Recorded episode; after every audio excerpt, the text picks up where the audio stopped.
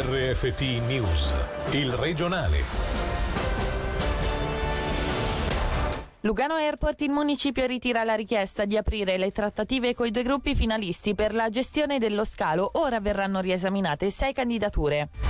Dopo diciassette anni da sindaco, le dimissioni di Corrado Bianda tra rammarico e orgoglio. E sulle aggregazioni dice: senza Ascona e Muralto non ha senso parlarne, serve un palo forte.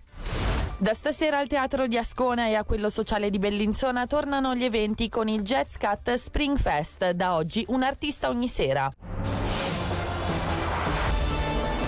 Buonasera dalla redazione. Il municipio di Lugano fa un passo indietro nell'assegnazione della gestione dello scalo di Agno. L'esecutivo ha infatti deciso di ritirare la richiesta di aprire le trattative coi due gruppi finalisti scelti lo scorso ventotto gennaio, Amici dell'Aeroporto e la cordata Crameri Marending, Malgorani e Artioli. Un cambio di rotta preso per evitare troppe lungaggini dettate dai ricorsi dei tre gruppi esclusi alla fase finale. Si tornerà quindi a rivalutare sei candidature. Sentiamo il sindaco di Lugano, Marco Borradori.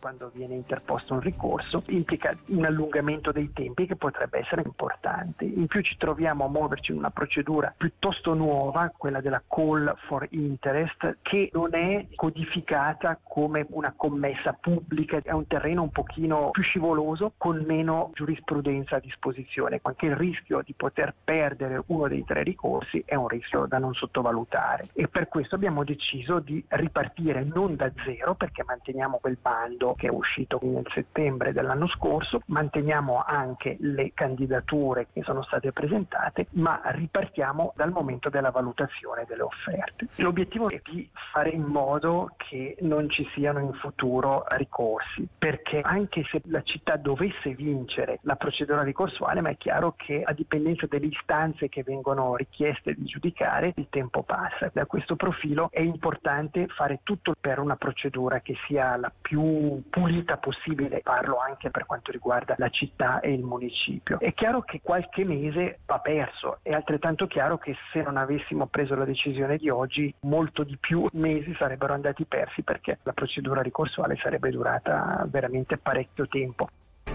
E rimaniamo a Lugano, dove l'U D C ha definito tramite nota stampa totalmente inaccettabile un'altra manifestazione che potrebbe verificarsi a breve in città da parte dei componenti del centro sociale autogestito. I democentristi luganesi hanno lanciato un'iniziativa per chiedere che non ci sia un'autogestione al di sopra della legge dell'ordine pubblico, invitando così il municipio a non perdere tempo nella valutazione di altre alternative all'ex macello, che a breve dovrà essere sgomberato. Sul tema sentiamo ancora il sindaco di Lugano. Esattamente venerdì scorso abbiamo proceduto all'ultima intimazione che questa sorta di corsa a ostacoli che la procedura legale ci impone, quindi la terza e ultima intimazione a cui abbiamo tolto l'effetto sospensivo, quindi in sé potremmo in ogni momento procedere allo sgombero. Oggi non abbiamo toccato questo tema, è stata rilanciata all'indirizzo dell'autogestione la nostra disponibilità ancora a un incontro per valutare delle sedi alternative, per intanto non c'è stata nessuna risposta. Giovedì prossimo prenderemo atto della situazione. Sono soddisfatto ma lascio con un po' di rammarico a dirlo l'ormai ex sindaco di Losone Corrado Bianda, che dopo un'esperienza trentennale in municipio cede il passo al P L R Ivan Catarin, risultato vincente al ballottaggio delle ultime elezioni comunali. L'ex capo dell'esecutivo sarà rimpiazzato dal primo settembre dall'attuale capogruppo in consiglio comunale Natalie Ghigi Imperatori, mentre sempre per il P P D Fausto Fornera ricoprirà la carica di vice sindaco. La decisione è stata comunicata questa mattina dal diretto interessato, intervistato da Angelo Chiello. Coerentemente con la decisione della popolazione che ha votato, io eh, ho rassegnato le mie dimissioni, per cui io lascerò il, il municipio. Lascio sicuramente eh, con soddisfazione per quello che è stato fatto. Chiaramente non era la mia intenzione quella di lasciare subito, avrei preferito lasciare da qui a tre anni, dunque un po' di, di, di, di dispiacere c'è evidentemente, anche perché la votazione del ballottaggio è una votazione sulla persona e chiaramente ti tocca un po' di più, però eh, se devo guardarmi in indietro un attimo, credo che non posso lamentarmi di quello che abbiamo fatto. L'Osone si è sviluppato, l'Osone è diventato un comune fra i più importanti del Canton Ticino e sicuramente molto influente nella regione, e questo grazie non solo a me evidentemente, ma a tutte le compagini, le compagini municipali che hanno lavorato con me. Secondo lei è fattibile prima o poi un'aggregazione, una collaborazione forte anche nell'agglomerato del Locarnese? Ma allora, l'Osone nel duemilaundici, quando c'era stata la votazione dei comuni della sponda destra della Maggia, era l'unico che aveva risposto favorevole. Un'aggregazione ha senso se, se si crea un polo forte. Dunque, per creare un polo forte è inutile girarsi attorno, non ci si può limitare a due comuni. In una zona, in un Locarnese, oltre alla città devono essere presenti dei comuni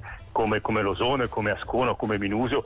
Finché non c'è questa volontà, secondo me eh, non ha un gran senso parlare di aggregazione. Ora le notizie in breve questa sera con Davide Maggiori.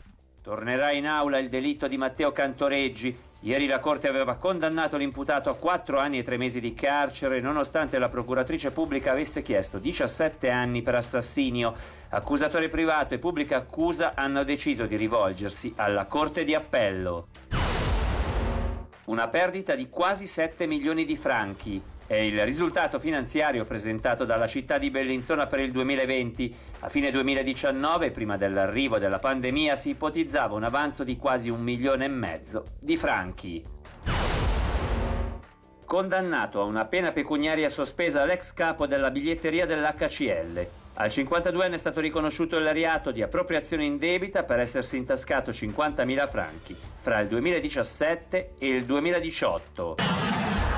Da una parte la legge e la privacy, dall'altra la libertà di informazione, un equilibrio non sempre facile da trovare e che mette alla prova le redazioni. Per questo è necessario lavorare, sensibilizzando anche il mondo politico. Sentiamo il presidente dell'Associazione Ticinese dei giornalisti, Roberto Porta, che cita due casi esemplari nel giorno in cui la T G ha presentato uno studio in materia. La goccia eh, che ha fatto traboccare il vaso è stato appunto questo omicidio a Muralto di una ragazza inglese. I media della Svizzera italiana, svizzeri eh, non hanno fatto il nome, quasi tutti non hanno nemmeno utilizzato le fotografie di questa ragazza, che invece circolavano sulla rete, eh, circolavano sulla stampa britannica, e qui eh, molti si sono rivolti alla nostra associazione per dirci: ma siamo davanti a una situazione paradossale, noi dobbiamo per legge tacere eh, questi elementi mentre attorno a noi tutti eh, ne parlano. Una situazione simile si era presentata anche per un omicidio a Stabio, dove gli organi di stampa italiani parlavano e, eh, con nome, cognome, fotografie di quanto è capitato, mentre i media ticinesi no.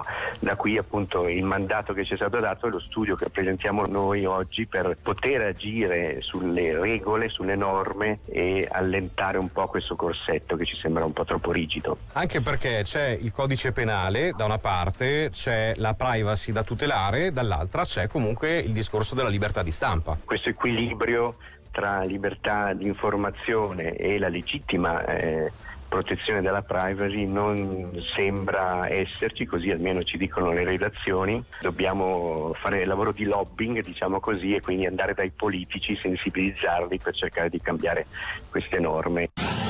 Oggi è la giornata mondiale delle api, una ricorrenza istituita dall'ONU per tutelare questo prezioso insetto grazie a cui prendono vita le piante e quindi fondamentale per l'intera umanità. Una specie da salvaguardare il più possibile, per esempio attraverso la coltivazione di piante autoctone o semplicemente lasciando naturali gli spazi verdi. In occasione di questa giornata, questa mattina in diretta Aldo Paolini ha parlato con Davide Conconi, presidente della Federazione Ticinese Apicoltori. Le api, e non dimentichiamo le api selvatiche, sono importanti per il loro servizio di impollinazione, dunque anche il nostro cibo dipende da loro. A casa ognuno può fare qualcosa, chi possiede un piccolo balcone può piantare dei fiori indigeni per eh, creare un piccolo bar per le api, fiori selvatici o, okay. di, o di piante autoctone, piante indigene. È evidente che chi invece possiede super più grandi o comunque alla responsabilità della gestione di superfici più grandi come giardini, ma anche i giardini pubblici, è importante fare il meno lavorazioni possibili, lasciare crescere l'erba, lasciare sbocciare i fiori, non utilizzare la chimica. Questa è una minaccia anche per le api. Gli insetti che entrano nelle case, sì, che assomigliano a vespe e api, sono vespe, perché le vespe ricercano anche le proteine e la carne, per esempio, e dunque sono loro spesso che vengono a, importuna- a importunarci durante un picnic. L'ape appare molto più pelosa, sia le api che le vespe lontane dal loro nido non sono aggressive. Questa sera prenderà il via il Jazz Cat Spring Fest. Il Teatro del Gatto di Ascona e il Teatro Sociale di Bellinzona torneranno a vibrare a ritmo di musica, anche se con ingresso limitato a cinquanta spettatori. La rassegna prevede un artista per ogni sera. Questa sera si esibirà Christian Wilson, a seguire la cantante italiana Karima, per poi passare ad uno dei volti più importanti del jazz italiano, Antonio Farao, insieme al suo trio. L'evento si chiuderà domenica con un omaggio a Louis Armstrong. Sui progetti per l'autunno duemilaventuno sentiamo l'addetto stampa Luca Martinelli. Noi di solito come club facciamo i concerti al Teatro del Gatto, che ha un, una sala per musica assolutamente fantastica, proprio un posto ideale per fare concerti di jazz, di blues.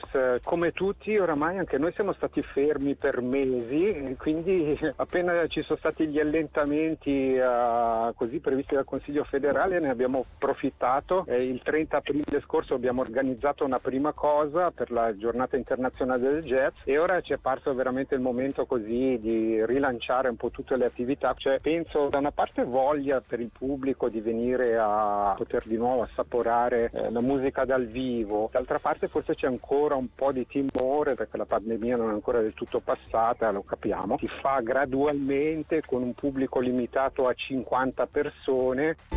E per oggi dalla redazione è tutto, grazie dell'attenzione e buona serata.